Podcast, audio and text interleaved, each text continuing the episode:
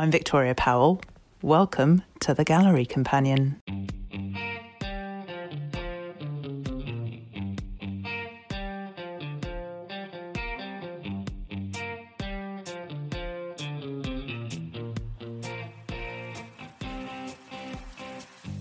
Twenty years ago, the French street artist JR began a photographic project called Portrait of a Generation with his friend, the filmmaker Ladj Ly. It was JR's first major project in a career that has seen him become one of France's most important contemporary artists. Back then, both young men were full of hope about making change happen in the marginalised Parisian communities where they'd grown up and with this project, they wanted to create a body of work that communicated alternative narratives and representations of their friends and families.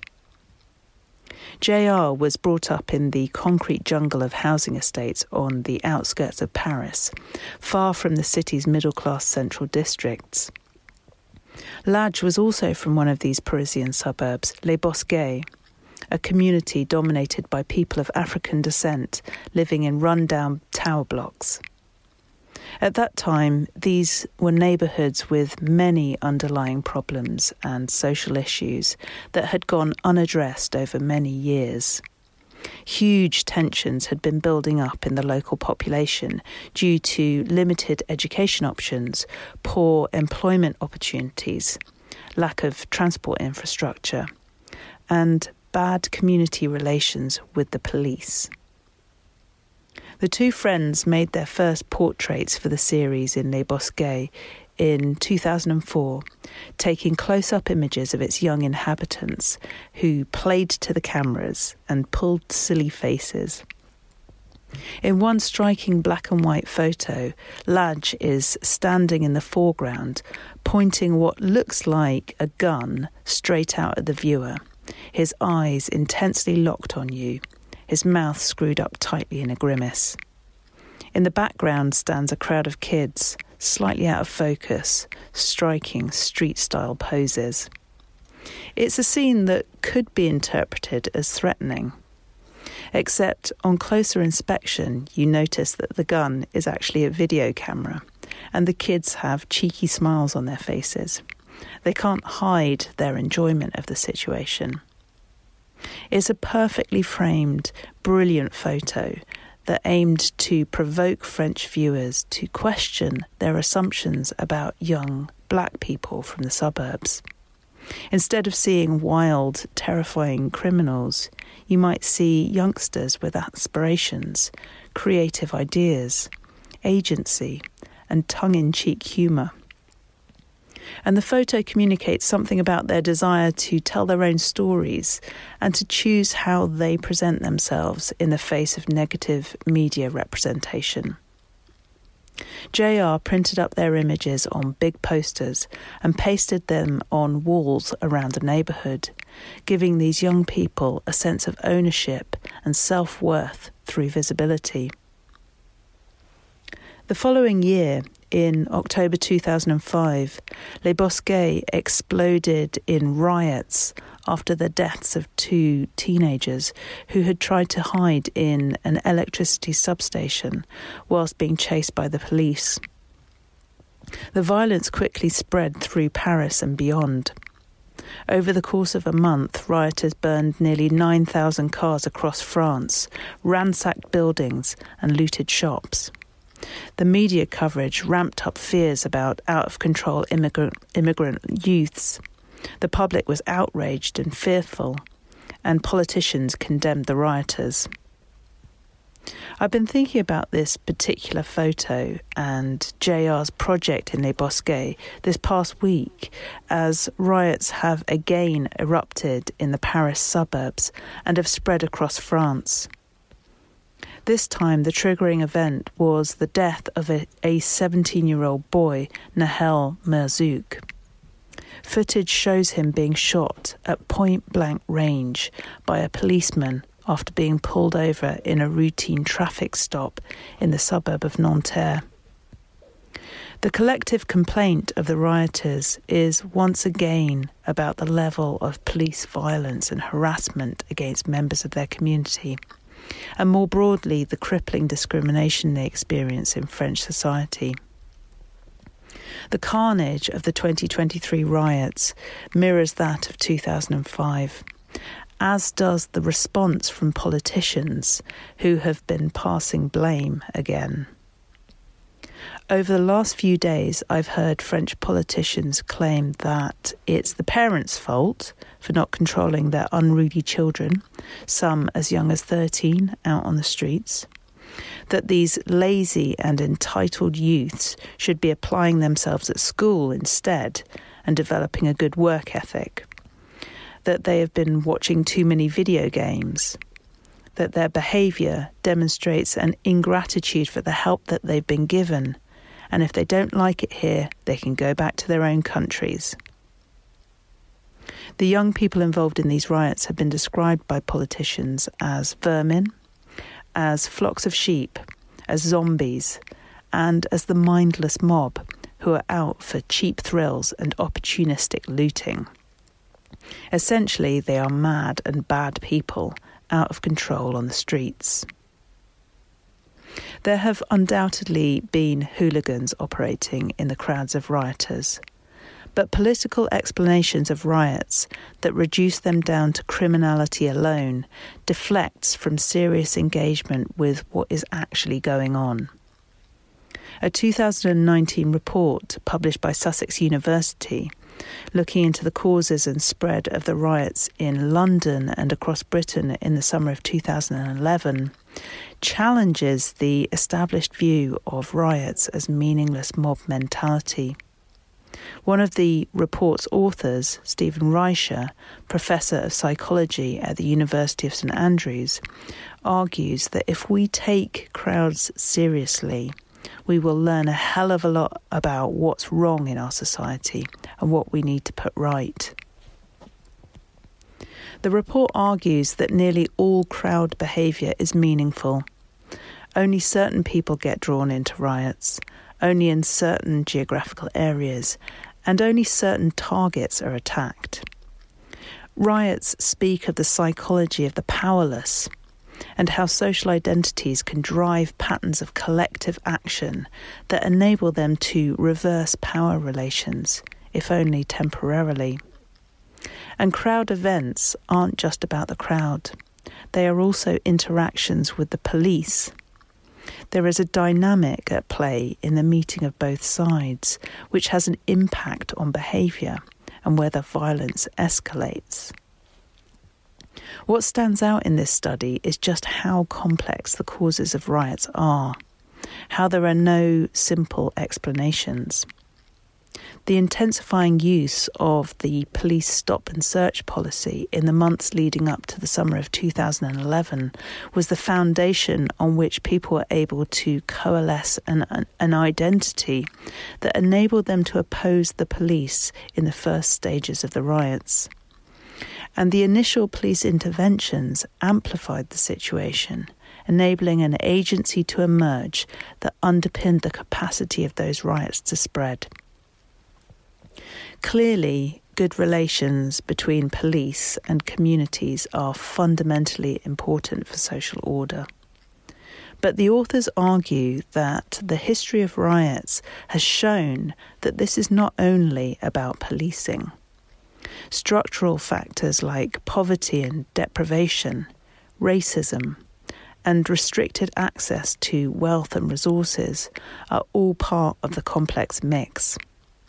Riots don't happen without at least some of these elements. All of this made me think about the film Handsworth Songs by John Akomfrah, the artist and filmmaker who has been commissioned to represent Britain at the Venice Biennale next year. Akomfrah began his career in the early 1980s as part of the Black Audio Film Collective, a group of artists who were explore, exploring what it meant to be black and British at a time when the country was in the midst of a race relations crisis. Thatcher's government was pursuing an anti immigration agenda. The far right British National Party was on the rise, unemployment was high, and there were severe tensions between police and black and Asian communities. In this social context, John Akomfrah directed Handsworth Songs in 1986, a defiant and thought provoking documentary about the riots that had taken place in Birmingham the year before. Tensions over police harassment and brutality had reached such a pitch that one particular arrest triggered riots in, in which hundreds of young black youths attacked police and destroyed property in their neighbourhood. Many politicians and media outlets condemned the rioters as criminals, suggesting that they were copying civil disorder in London and elsewhere because they were bored. I've seen this film a couple of times in my life, but I watched it again this week with fresh eyes and new thinking. It's an extraordinary, richly layered depiction of the Birmingham community and brings together archival footage of the Windrush generation with media coverage of the riots, poetry and music, and interviews with local residents. The heavy presence of the police dominates the film. Handsworth Songs is a visual text in which geographical context is important, both in its focus on the Birmingham riots in the 1980s and in its exploration of the history of black migration to the UK in the 1950s and 60s. But it also points to a broader pattern of struggles faced by ethnic minority communities across time and place. All the ingredients that we see in other riots are there economic disadvantage, social exclusion, and heavy handed policing strategies. What I love about Handsworth's songs is that it is art as a record of resistance and solidarity.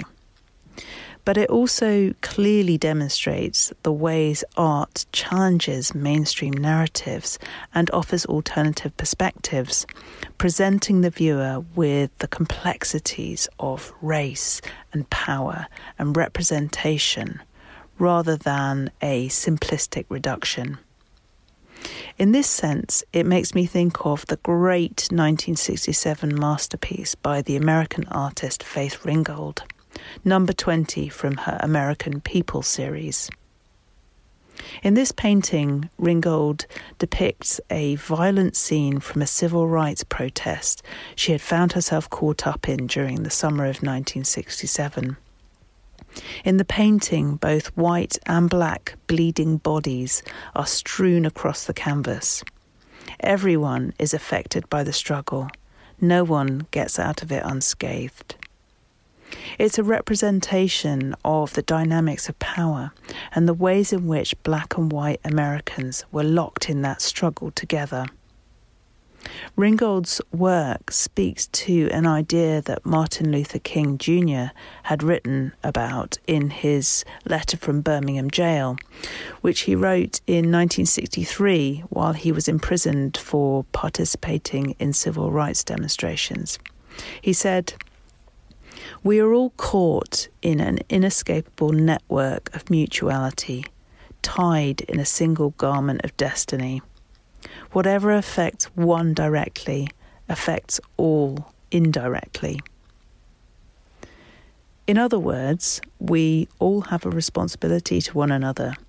Our lives are interconnected. The struggle for equality must be a collective endeavour and will benefit everyone in society as a whole. A year after the French riots in 2005, JR returned to the suburban neighbourhood of Les, of Les to continue his photographic project, Portrait of a Generation. Although he was conscious that the subjects of his photos weren't all squeaky clean and angelic, he nevertheless wanted to challenge the idea that the young people of this neighbourhood were scum, a term the French Minister of the Interior had used to describe the rioters. JR took close up, full frame face portraits of the neighbourhood residents, pulling distorted faces to caricature themselves. And then he pasted them up on enlarged posters all around Paris. On each poster was the person's name and address. It was an attempt once again to question entrenched ideas by bringing the individual back into the picture. Here is a real person. This is their name and where they live. I'm not saying art's the answer to the deep social problems in France by any stretch. Of course, it's not. But art does have the gentle power to move people towards a different position through language that is beyond words. Artists like J.R., John Akomfrah, and Faith Ringgold put art to work in service of us, to remind us of the things we have in common. And this is something that often seems absent from difficult political discussions that increasingly seem to polarize us. As always, I'd love to know your thoughts on any of the ideas and artworks I've talked about here. If you'd like to be part of the conversation, click on the link to my Substack publication, thegallerycompanion.com, in the show notes. This is also where you'll find images of the artworks and videos of the projects, as well as a ton of links to more information. If you're enjoying this podcast, please share it far and wide and give me a rating and a review as it helps me reach more people.